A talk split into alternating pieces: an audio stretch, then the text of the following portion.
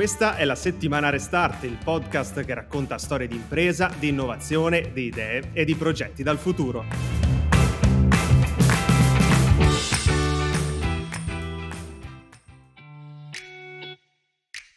E allora bentornati a questo nuovo appuntamento, una puntata della settimana Restart dedicata a scoprire un po' di più il mondo del delivery, o meglio del quick delivery, un settore di imprese che è davvero esploso a livello di numeri negli ultimi anni. È ormai entrato a far parte della vita delle nostre città, sia dal lato dei cittadini consumatori che lo utilizzano per farsi portare le ordinazioni a casa, sia lato imprese che le utilizzano per raggiungere i clienti. Nel mezzo la pandemia che ha sicuramente accelerato un processo che comunque, lo vedremo, era già in atto. Eh sì, perché citiamo i dati del sondaggio realizzato da Confcommercio Milano in collaborazione con Globo, perché se da un lato, eh, come era prevedibile, le imprese che utilizzano il delivery per la maggiore parte sono quelle della ristorazione, è emerso anche da questo sondaggio che le imprese del terziario del territorio hanno raccontato eh, di essersi affidati al delivery anche prima eh, del, del, Covid, visto che il 42% de- delle imprese ne faceva eh, già uso nel 2019, nel 2019. ma già eh, in generale comunque i numeri del comparto sono ed erano e sono ancora in forte crescita, nell'ultimo anno in Italia gli ordini sono cresciuti del 74% nel food delivery e del 200% nel segmento spesa. Cercheremo comunque di capire in che direzione si sta andando, di quello eh, parleremo, come dicevi già tu Mattia, no? di quello che viene definito quick eh, commerce e di un tema ancora di, quello, di cui si parla molto, che è quello eh, della città in 15 minuti. Oggi ne parliamo con Mario Castagna, che è l'Head of Public Affairs e Public Relation di Glovo, a cui diamo il benvenuto alla settimana Restart. Benvenuto Mario. Grazie benvenuti a voi, è un piacere partecipare alla vostra trasmissione. Grazie. Allora senti, partiamo subito. Noi abbiamo accennato a qualche numero del settore del delivery, di un sondaggio anche che abbiamo fatto insieme qualche mese fa, ma facciamo un, proprio un focus su di voi in Italia. In generale i numeri, in particolare del fatturato, sono in crescita. Come sta andando dal vostro punto di vista in Italia? Ma guarda, l'Italia è per noi a livello mondiale il secondo mercato. Eh, Globo è una piattaforma presente in 26 paesi del mondo, è il secondo paese del mondo per fatturato dopo la Spagna, che è il luogo in cui è nato, quindi grande orgoglio eh, del team e eh, di tutto il team italiano di aver portato a quei numeri. Sono mercati, un mercato in crescita, eh, sconta sicuramente un po' la crisi economica che, di queste ultime settimane eh, però siamo fiduciosi che chiuderemo alla fine dell'anno secondo le prospettive di crescita. Insomma. In quest'anno l'investimento che metteremo in campo in Italia è più di 150 milioni di euro, quindi è un mercato di grande investimento e anche di belle notizie che arrivano. Ecco, eh, insomma, sono numeri che comunque, eh, come dici tu, sono in crescita al netto poi di tutto il contesto economico generale che insomma, sconta eh, così frenate ed accelerazioni, però comunque si tratta effettivamente di eh, di una crescita. Eh, tanti però pensano al delivery spesso come a qualcosa che è nato, sia nato in qualche modo durante il lockdown, no? spinto dalle restrizioni della, eh, della pandemia. In realtà, eh, proprio in uno di quei risultati del sondaggio cui, di cui parlavamo prima, eh, ci ha fatto scoprire che, già, che tante imprese, un 4 su 10 insomma, di quelle che avevano risposto, già usavano il delivery prima, eh, prima della pandemia. Uno scenario che quindi pone Milano un po' avanti anche in questo tipo di, eh, di attività. Eh, quanto conta Milano? Perché prima abbiamo parlato dell'Italia, quanto conta Milano nel vostro, eh, nel vostro sviluppo? Insomma, cosa rappresenta Milano e il territorio milanese per voi?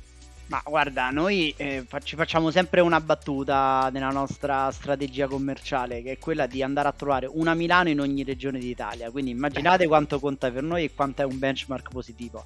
Siamo nati a Milano, ehm, il delivery viene associato alle grandi aree urbane e metropolitane, eh, però è bello replicare l'esperienza milanese che è un'esperienza di contenuti, perché diciamo la cosa positiva di Milano è che tante eh, aziende di qualità vendono i loro servizi tramite la nostra applicazione e quindi noi replichiamo quel modello in tutta Italia. Ed è un altro mh, L'altro punto fondamentale è la l'esperienza degli utenti, nel senso che a Milano c'è una grande richiesta e anche qua cerchiamo di replicare questa cosa in tutta Italia. E il terzo punto, che a Milano è uh, molto positivo, è l'esperienza degli utenti dal punto di vista diciamo, dell'efficacia del servizio, tempi di consegna molto bassi e veloci e devo dire che appunto per noi andare a trovare una Milano in ogni regione d'Italia significa replicare queste tre cose in ogni, eh, in ogni regione in cui, in cui operiamo. Insomma, Milano veramente siamo andati là, grandi notizie, eh, bellissimi successi, è una storia di successo, eh, ora è anche il momento di ridare qualcosa alla città che ci ha visto nascere. Insomma. Eh, insomma, cercasi Milano, insomma, anche, anche in, come dici tu, in altre, in altre regioni d'Italia, ma eh, sempre restando appunto su quella che è l'esperienza proprio del, eh, del delivery, e magari è una cosa anche che riguarda in particolar modo Milano. Quando si parla di delivery si pensa spesso a un tipo di, di utilizzo, cioè quello della cena, insomma, ordino la cena nel mio ristorante preferito e me la porto a casa. In realtà eh, perché magari arrivo tardi dal lavoro, insomma non ho tempo di, di, di cucinare, ecco. ma eh, in realtà si sta eh, facendo largo quello che viene definito un po' il quick commerce a 360 gradi. Eh, è così, è un po' questa l'evoluzione del, de, di chi si rivolge a, ai vostri servizi, cioè non solo la cena ma tanto altro. Guarda, noi ci raccontiamo come una piattaforma di anything delivery, cioè sostanzialmente, eh, e, ripeto, ritornando un po' a quello che ci dicevamo prima di Milano, eh, abbiamo voluto parafrasare o comunque utilizzare una delle politiche sul quale l'amministrazione sta puntando negli ultimi anni, che è quella della città in 15 minuti. Ehm, in questa chiave l'idea nostra è quella di essere gli abilitatori digitali della città in 15 minuti. Sostanzialmente quello che diciamo è noi vogliamo offrire agli utenti quello che la tua città già ti offre. E si tratta sicuramente di food delivery, siamo partiti da là, c'è una grande domanda sui ristoranti, ma oggi eh, sì, questo servizio eh, è in espansione anche ad altri tipi di settori merceologici, eh, abbiamo ottime notizie sul fronte dei supermercati, quindi diciamo la consegna della spesa eh, a domicilio, eh, ma anche piccoli commercianti, eh, piccole catene, eh, che vendono elettronica, oggettistica piuttosto che articoli di regalo. Eh, la nostra idea è quella di far funzionare la città in 15 minuti, essere, e i 15 minuti non sono i tempi di consegna, magari ce la facessimo, eh, ma è quella dell'idea che siamo quel luogo che digitalizza il tuo quartiere, il tuo negozio di vicinato, il tuo esercizio commerciale di riferimento, insomma, quindi è l'interfaccia digitale della città in 15 minuti.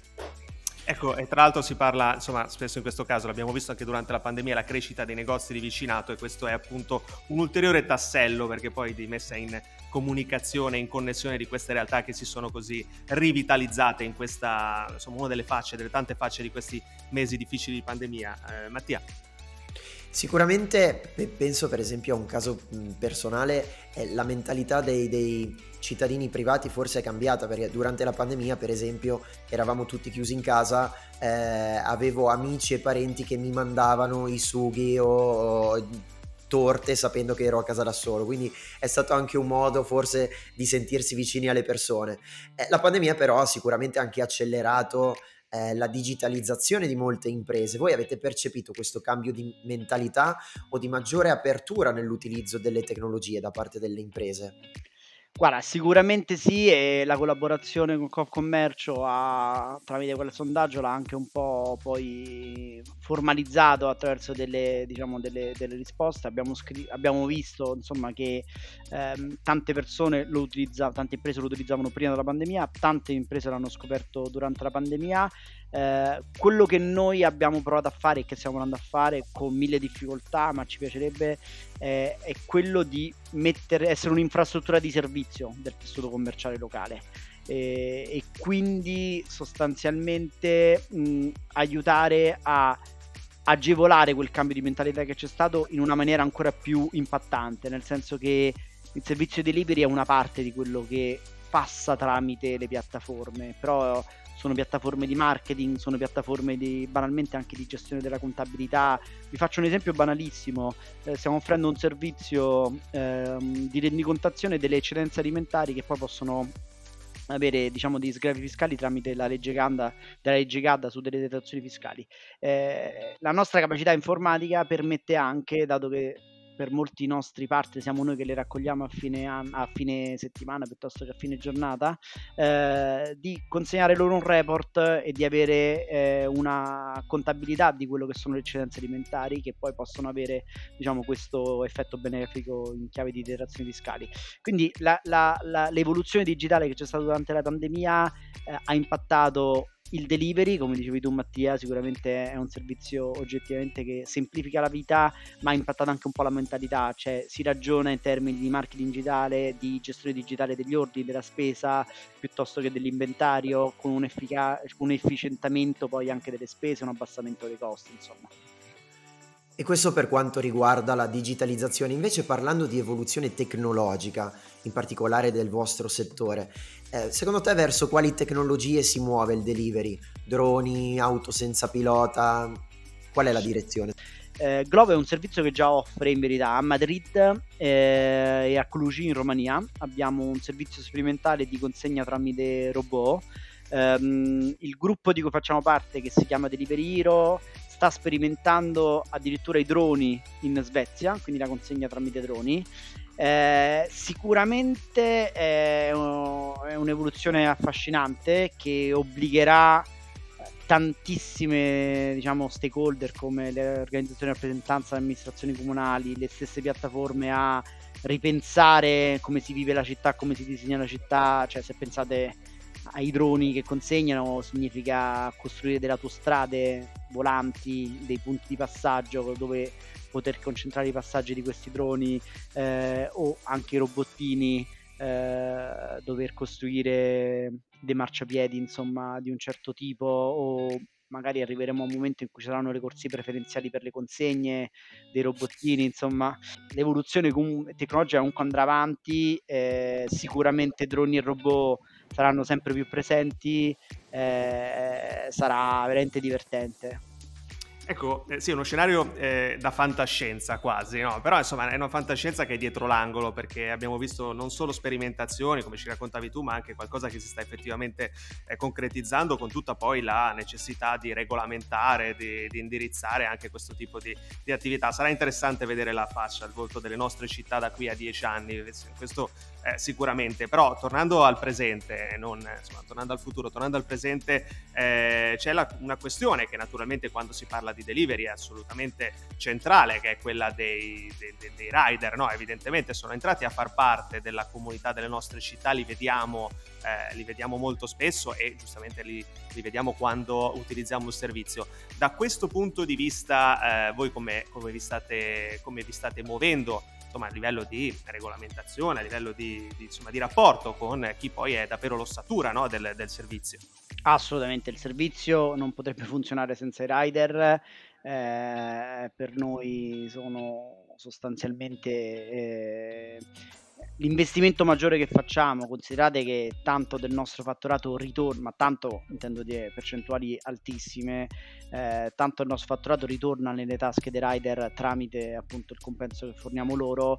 E anche qui secondo me le piattaforme hanno fatto dei passi in avanti rispetto magari a qualche anno fa nel quale oggettivamente erano in un avevano un atteggiamento un po' più picaresco, un po' più selvaggio.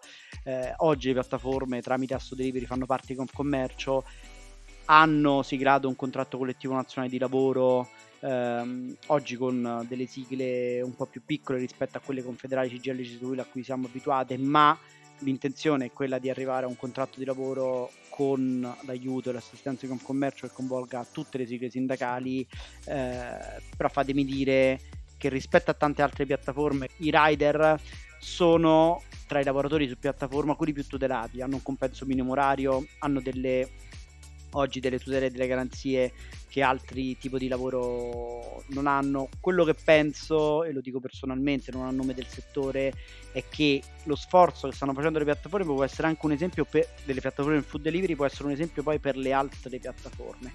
Eh, noi oggi comunichiamo mensilmente i compensi dei nostri rider al Ministero in maniera chiara e trasparente attraverso le comunicazioni obbligatorie per legge.